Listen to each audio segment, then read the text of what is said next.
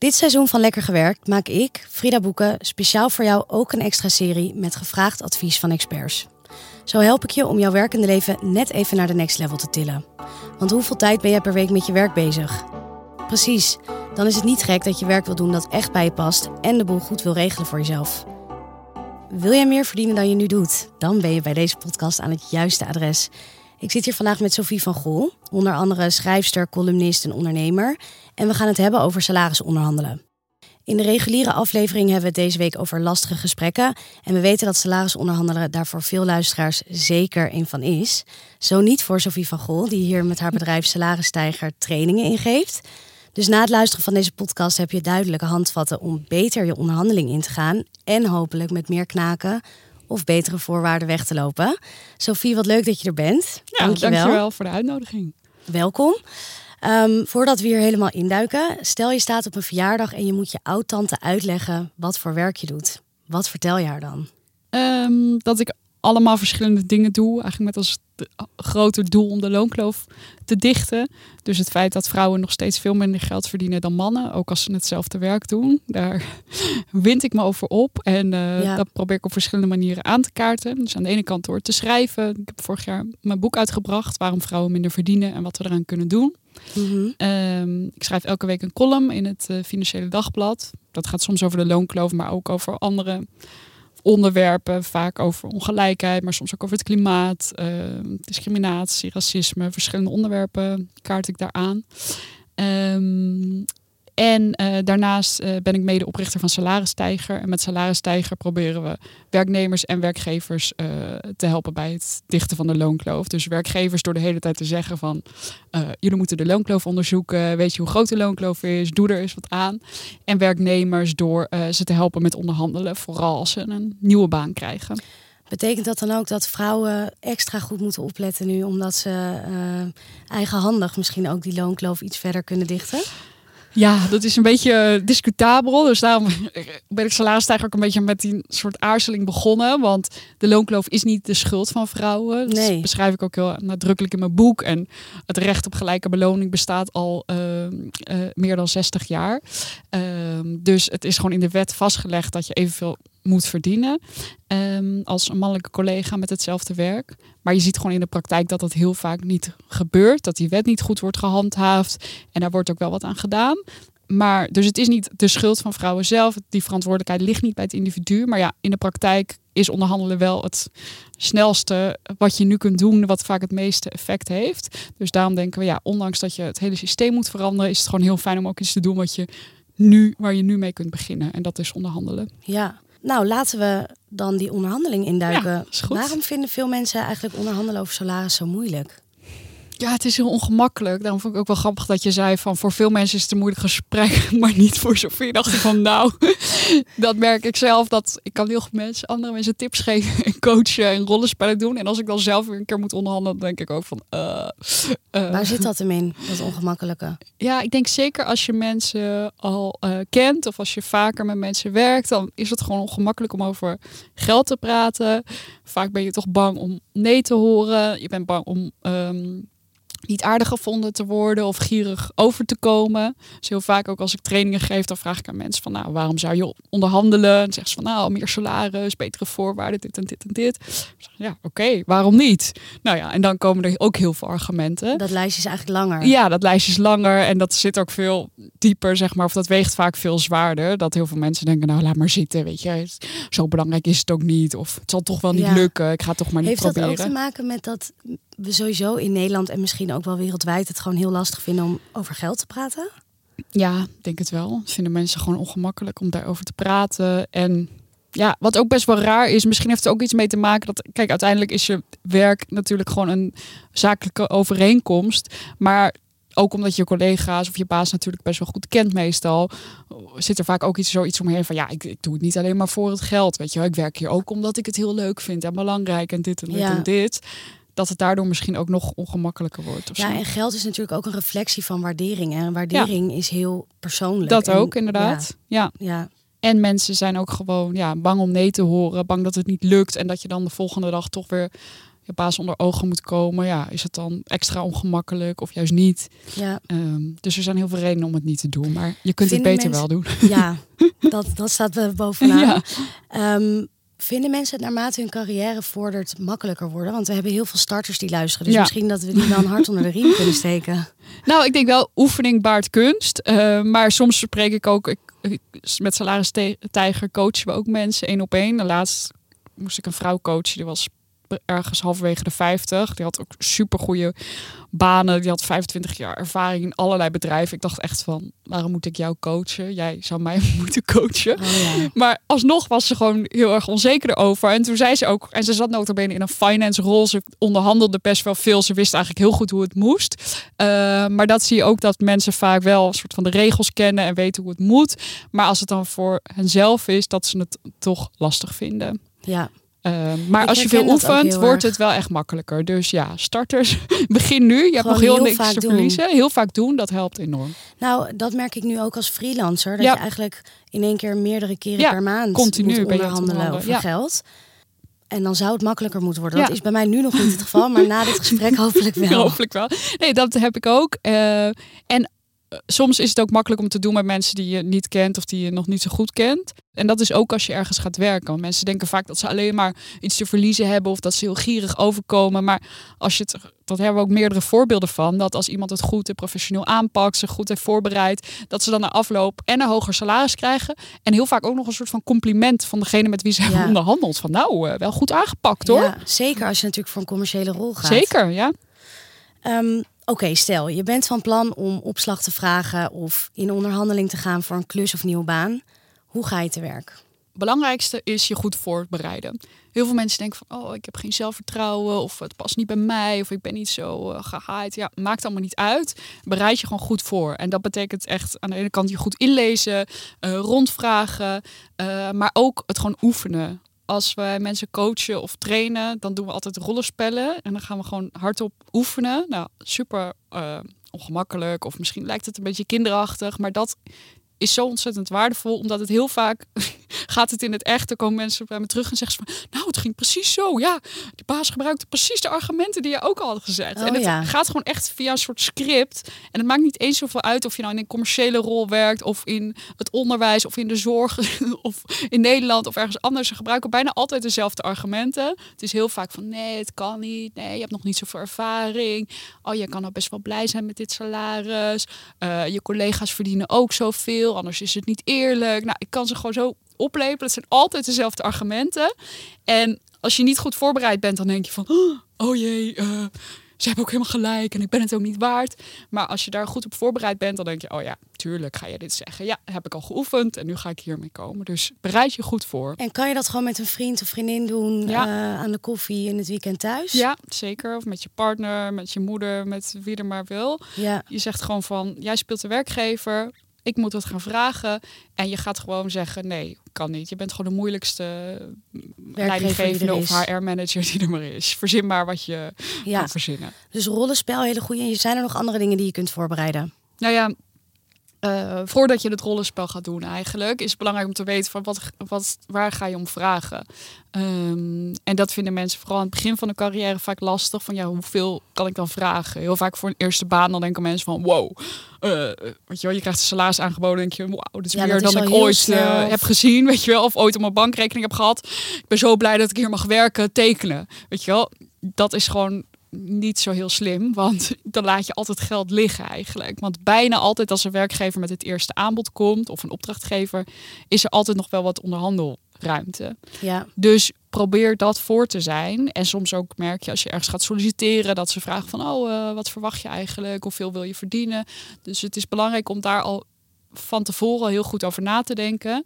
En niet alleen dus in je eentje in een donkere kamer gaan zitten nadenken, maar vooral ook daar met mensen over te praten. Want alleen maar zo kom je erachter wat er goed en eerlijk ja en dat gaat is. dan ook weer heel erg over die transparantie Ja. rondom geld. Ja. Dus in heel veel vriendengroepen wordt daar natuurlijk helemaal niet over gesproken. Eh, terwijl je daar misschien met z'n allen heel veel aan kan hebben Zeker. samen. Ja. Eh, dus dat kun je inderdaad doen met vrienden. Je kunt ook doen met collega's of oud-collega's of mensen die je kent via via die daar werken. En als je het lastig vindt om te vragen, kun je ook altijd zeggen van nou, ja, gewoon uitleggen dat je hiermee bezig bent. En uh, ik hoorde laatst een podcast hierover. En toen leerde ik dat uh, ik echt daarover moet praten. Ja, Weet je wel. En je buiten jezelf plaatsen. Precies. En je kunt ook als mensen het en dan zul je merken dat best veel mensen het willen vertellen. En ook, uh, je kunt ook altijd eerst een soort balletje opgooien. Van nou, ik denk dat, weet je wel, tussen de 3 en de 4000 een goed salaris zou zijn. Denk je dat het klopt? Of ja, zo'n meer of minder zijn? spelletje ga je dan gewoon spelen. Ja. Goeie. Oké. En dan start de onderhandeling. Hoe ga je daarin? Uh, nou, zenuwachtig waarschijnlijk. maar heel goed voorbereid. Ja. dus het is ook normaal dat je zenuwachtig bent. Weet je, dat hoeft ook niet erg te zijn. Maar als je goed voorbereid bent, dat is gewoon het allerbelangrijkste. Dat je niet overvallen wordt door vragen of dat je niet uh, weet je, opeens dingen eruit gaat vloepen of toch heel snel ja zegt. Weet je wel, je moet altijd een beetje hard to get spelen. En dat is ook makkelijker als je goed voorbereid bent. Uh, dus dan ga je die onderhandeling in en dan is het heel belangrijk om hoog in te zetten hebt iets uh, dat heet anchoring. En dat is het idee dat, dat je een soort ankerpunt zet helemaal aan het begin met het eerste getal dat je noemt. En dat zie je Moet ook. je dat getal dus ook noemen voordat zij jou een offer doen? Ja, dat hangt er een beetje vanaf of je, of je genoeg informatie hebt. Maar een beetje te illustreren. Bijvoorbeeld als je uh, in een hele, hele dure winkel binnenkomt. Je komt bijvoorbeeld een Louis Vuitton winkel binnen. En dan zie je daar op een tafel zie je zo'n hele dure tas staan onder zo'n glazen bol. En die kost 30.000 euro. En dan denk je van, ah, wat? 30.000 euro voor een tas? Belachelijk. En dan loop je daarna die winkel rond en dan zie je andere tassen van uh, 3000 euro. Nou, nog steeds heel veel geld voor een tas. Maar dan ga je het vergelijken. En dan denk je van, oh, valt eigenlijk wel mee. Geen geld, denk nee, je dan meenemen. Precies. Dus dat is anchoring. En dat moet je eigenlijk ook in je onderhandeling handeling doen. Um, ja, dus dat is en, en ja, dus dat is hoog inzetten. En ja. kan je dan ook nog te hoog inzetten dat ze echt denken, nou, wat is dit voor idioot? Ja, precies. Ja, dat kan. En daarom is het dus wel goed, moet je wel weten wat een beetje de range is. Dus, ja, dus dat is weer die voorbereiding. Precies. Dus als je echt geen flauw idee hebt, dan is het beter om uh, de andere partij eerst uh, iets te laten bieden. Um, maar als je je goed hebt voorbereid, je hebt je ingelezen, weet je wel, dan kun je zeggen van, nou, ik heb even vergeleken en ik merk dat ik zie dat andere mensen met mijn ervaring tussen de 5 en de 7000 per maand krijgen, bijvoorbeeld. Ja. En misschien heb je mensen gesproken die 5000 verdienen. En je hebt ergens op Google gevonden dat één, gevonden dat één iemand 7000 kreeg. Je, maar dat ga je gewoon dan zo hoog mogelijk inzetten. dat gewoon helemaal eh, Precies. de waarheid is. Ja. ja. En dan kun je altijd, weet je, dus je zegt ook niet van ik wil 7000 en anders kom ik niet. Maar je noemt dat getal en dan heb je toch een beetje het anker gezet. Precies. Ja. Er wordt ook best wel vaak gevraagd om je loonstrook te delen van je vorige werkgever. Als ik jou zo hoor, denk ik. Niet doen. Nee. Nee. Nee, heel veel mensen denken ook dat dat verplicht is of zo. Dat is het absoluut niet. Ze mogen het vragen, maar je mag gewoon nee zeggen. Uh, soms is het wel lastig, want zeker ook bij uh, organisaties met de CAO of in het onderwijs, in de zorg, dan is het bijna standaard. Zeggen ze van, oh, stuur maar op en dan gaan ze je gewoon precies hetzelfde geven. Ja. Um, ja, dus probeer daar een ga beetje. Je dus om... nooit één stap vooruit. Nee. Of net één stap, weet je wel, zodat Ja. je de overstap maakt, maar niet meer. Dus probeer daar een beetje omheen te praten of smoesjes te verzinnen. Of dan zeg je van, nou, dat lijkt me niet zo relevant. Eh, wat hadden jullie in gedachten? Of Ja. zoiets. Ja. En ehm, die onderhandeling ingaan. Je zei net, ja, je bent waarschijnlijk heel zenuwachtig. Ja. Is het het beste om het fysiek te doen? Of Ja. per mail? Of hoe zie nee, je dat? liever niet per mail. Het is ja, het spannendst, maar ook het beste om het fysiek te doen. Omdat mensen er niet van houden om eh, nee te zeggen in je gezicht. Dus als je mailt, dan kunnen ze heel makkelijk gewoon niet reageren. Gebeurt ook heel vaak.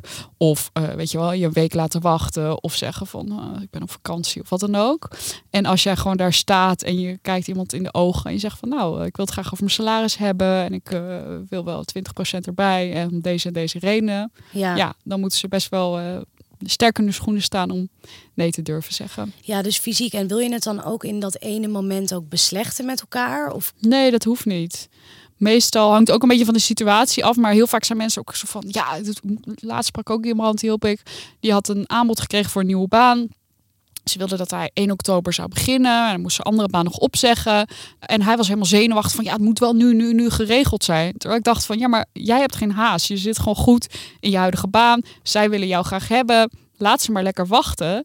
Eh, en dan wordt het een beetje zo'n spelletje, zo'n staring game van Ja. wie eh, knippert het eerst met zijn ogen. Ja. En meestal is dat voor de ander makkelijk, omdat die dat veel vaker doet. Maar meestal ben jij meer in de goede positie, weet Ja. je wel? Jij zit al goed. Ja, dat is nu ook wel heel interessant met eh, hoeveel talent er rondloopt Ja. en hoeveel bedrijven op zoek zijn eigenlijk naar talent.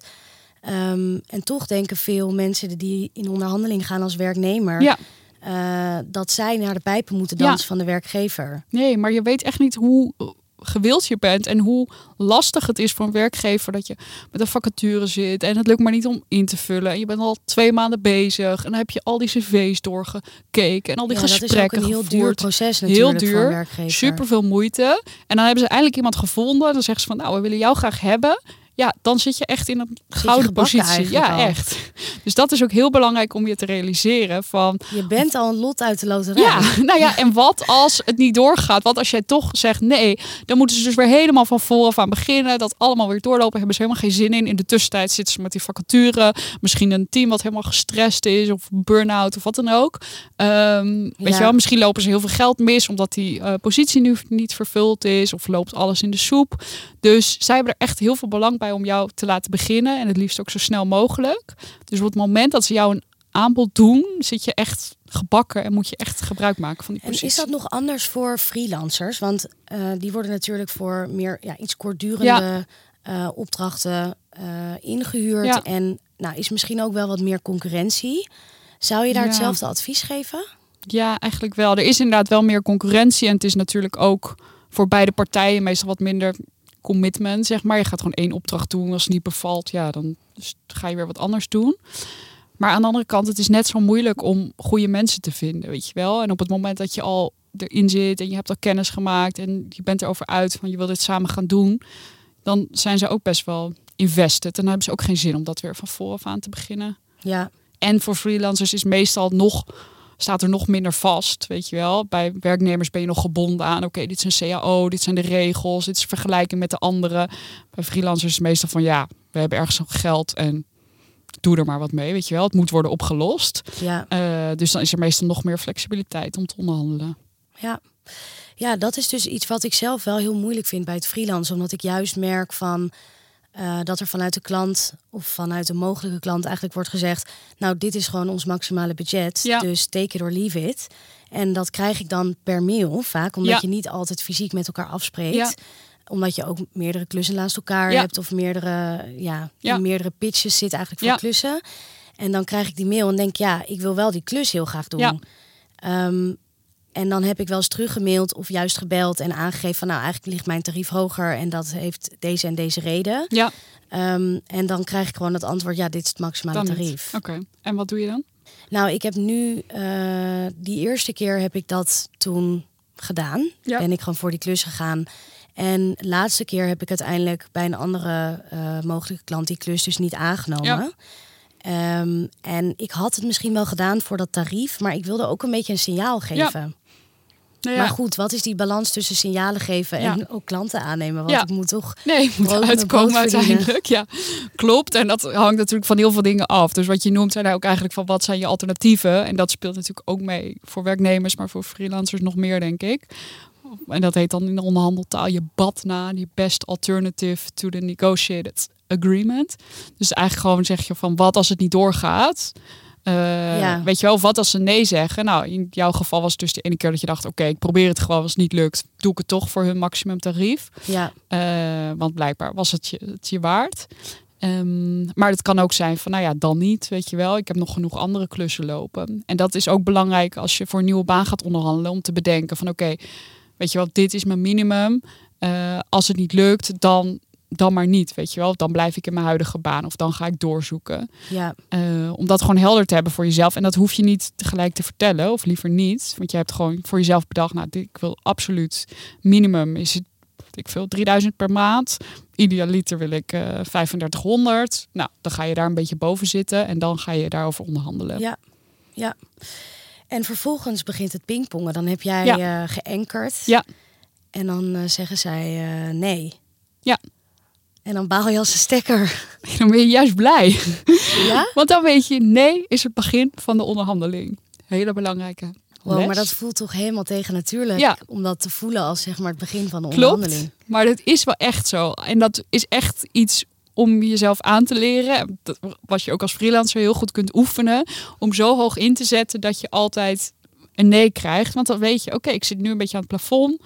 En dan kan je gaan zakken. En dan begint inderdaad het pingpongen. Maar dan kun je dus ook, het betekent niet van, oh, dan gaat het dus niet door. Dan kun je zeggen van, nou, oké, eh, wat zijn jullie dan wel bereid om te betalen? En zeker als freelancer kun je dan ook altijd uh, zeggen van, oké, maar misschien moeten we dan de scope van de opdrachten iets aanpassen. Of ik kan je er wel voor deze keer korting geven, maar bla bla bla. Dan voorzie je een paar dingen.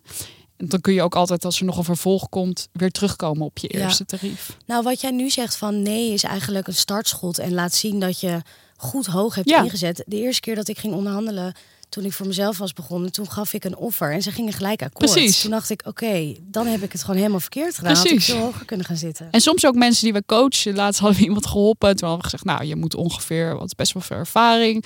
Was een nieuwe baan als HR-manager. Zeiden, nou, waarschijnlijk moet je ergens tussen de 5 en de 6000 uh, krijgen. En toen uh, zei ze van, nee, vind ik veel te hoog, durf ik niet te vragen. Toen had ze volgens mij 4500 of zo gevraagd. En toen zeiden ze gelijk van, oké, ja, is goed. Oeh, ja. nou, dus toen dacht ik al, oh, oh. Nou, ze werd HR-manager, dus ze kon gelijk alle salarissen zien van iedereen. wat vreselijk. Dus toen wist ze van, oh ja, ik zit inderdaad veel te laag. En toen, een paar maanden later, toen kreeg ze ongevraagd salarisverhoging. Toen hadden ze gezegd van ja, je bent veel te bescheiden geweest bij de onderhandelingen, dus we gaan je verhogen. Vind ik heel coulant van het bedrijf. Klopt. heel goed. Maar ja, het is ook wel een beetje triest van, uh, dan heb je dus echt veel te laag ingezet. Ja. En ze hadden het ook gelijk aan het begin er gewoon een goed offer kunnen doen natuurlijk. Ja, dat is waar, ja. Um, ze hebben eigenlijk een half jaar daar laten zweten achter de computerscherm. Terwijl ze zag dat de, de andere Precies. veel meer verdienden. Dus als je geen nee krijgt, dan weet je van oké, je hebt geld laten liggen, je hebt te laag ingezet. En ook dat het dus niet per se voor je spreekt. Of zo ja, bescheidenheid is goed, maar je moet ook weer niet te bescheiden zijn. Weet je dan denk je van oké, maar je bent wel HR-manager. Je moet hier straks ook voor ons gaan onderhandelen. Ja, uh, je moet wel een beetje uh, Ja, ik hoor ook wel eens om me heen dat iemand dan een offer krijgt en dat gewoon aanneemt ja. voor een vaste baan. Dus ook niet eens voor een klus. Ja. En dan uh, aangeeft van ja, ik ben gewoon heel blij met dit bedrag en ik ga al heel erg omhoog versus wat ik hiervoor heb verdiend.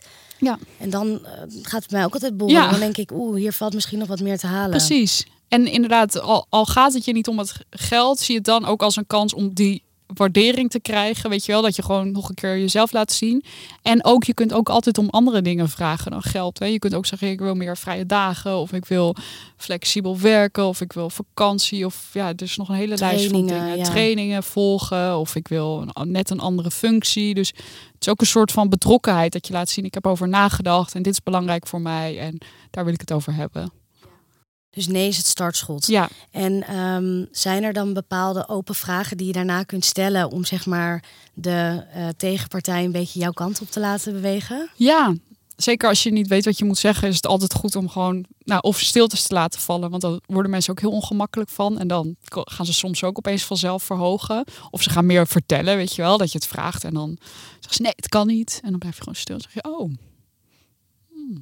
en dan zeggen ze bijvoorbeeld van, uh, ja, ik zou het wel willen, maar weet je wel, vanuit het hoofdkantoor, bla bla bla, weet je. Dan komen ze gewoon met meer informatie en meer kennis is macht, ja, zeg maar. meer haakjes voor jou Precies, om dan weer... om door te pakken. Dus dan kun je zeggen van, oh, oké, maar uh, wie beslist daar dan over? Of uh, nou, wat zou er dan voor nodig zijn om uh, in schaal 10 te komen? Of weet je wel, kunnen we dan een afspraak maken over, weet je, als ik een half jaar bezig ben en kunnen we dan bla bla bla, weet je wel? Dus dan kan je inderdaad allemaal haakjes zoeken en... Ja, goeie. Nou, nog even samenvattend. Lees je dus in en bereid je goed voor. En klets er vooral over met je vrienden, hoe ongemakkelijk dat ook voelt. Um, zet hoog in. Het ankerpunt bepaalt de rest van de onderhandeling. En een nee krijgen is, hoe tegen natuurlijk ook, het begin van een hele goede onderhandeling. En als je nou nog steeds denkt, oeh, ik kan wel wat hulp gebruiken, dan staat Salarisstijger en Sophie voor je klaar. Sophie, heel erg bedankt. Superleuk gesprek. Graag gedaan. Ja, bedankt.